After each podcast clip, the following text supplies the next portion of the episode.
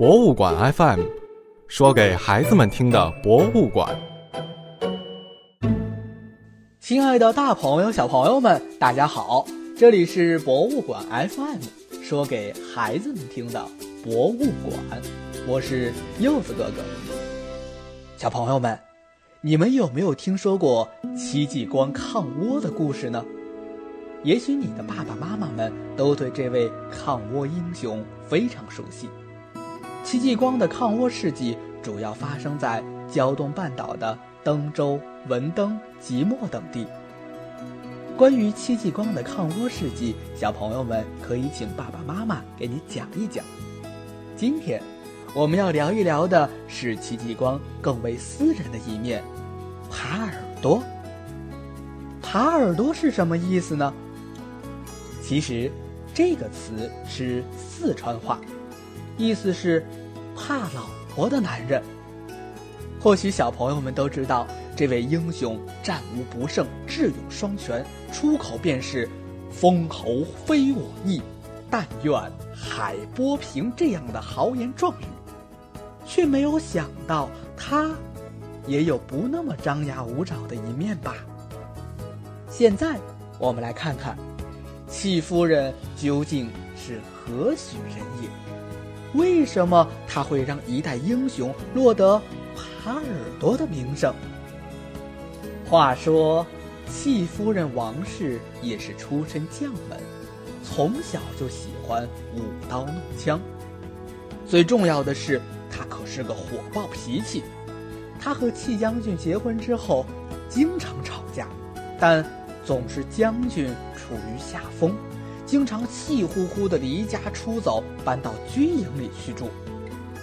军营里的属下们实在是看不下去了，纷纷跟戚将军说：“将军，夫人如此嚣张，还敢欺负您，不如我们穿好铠甲，拿好兵器，您把夫人找到军中，我们在您军帐中一举将这母老虎砍死得了。”正在气头上的戚继光一跺脚，好，就这么干。于是，派人回家把夫人请到军队中来。可万万没想到，这位戚夫人竟然丝毫没有害怕的意思，气势汹汹地冲进军中。还没等戚继光开口，戚夫人便大声喝问戚继光：“你找我来什么事儿？”夫人一开口。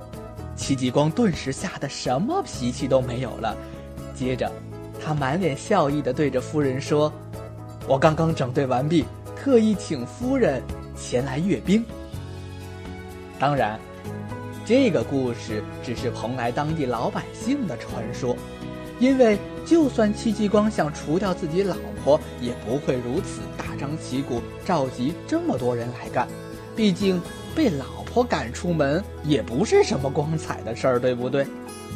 可是，接下来的这个故事不是野史传说，而是戚继光的好朋友汪道坤告诉我们的。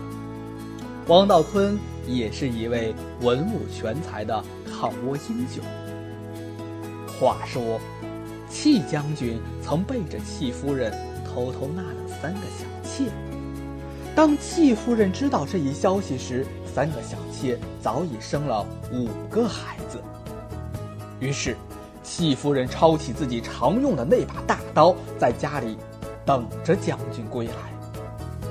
戚继光知道事情败露，夫人拿着刀在家等他的时候，整个人都吓傻了，好几天不敢回家。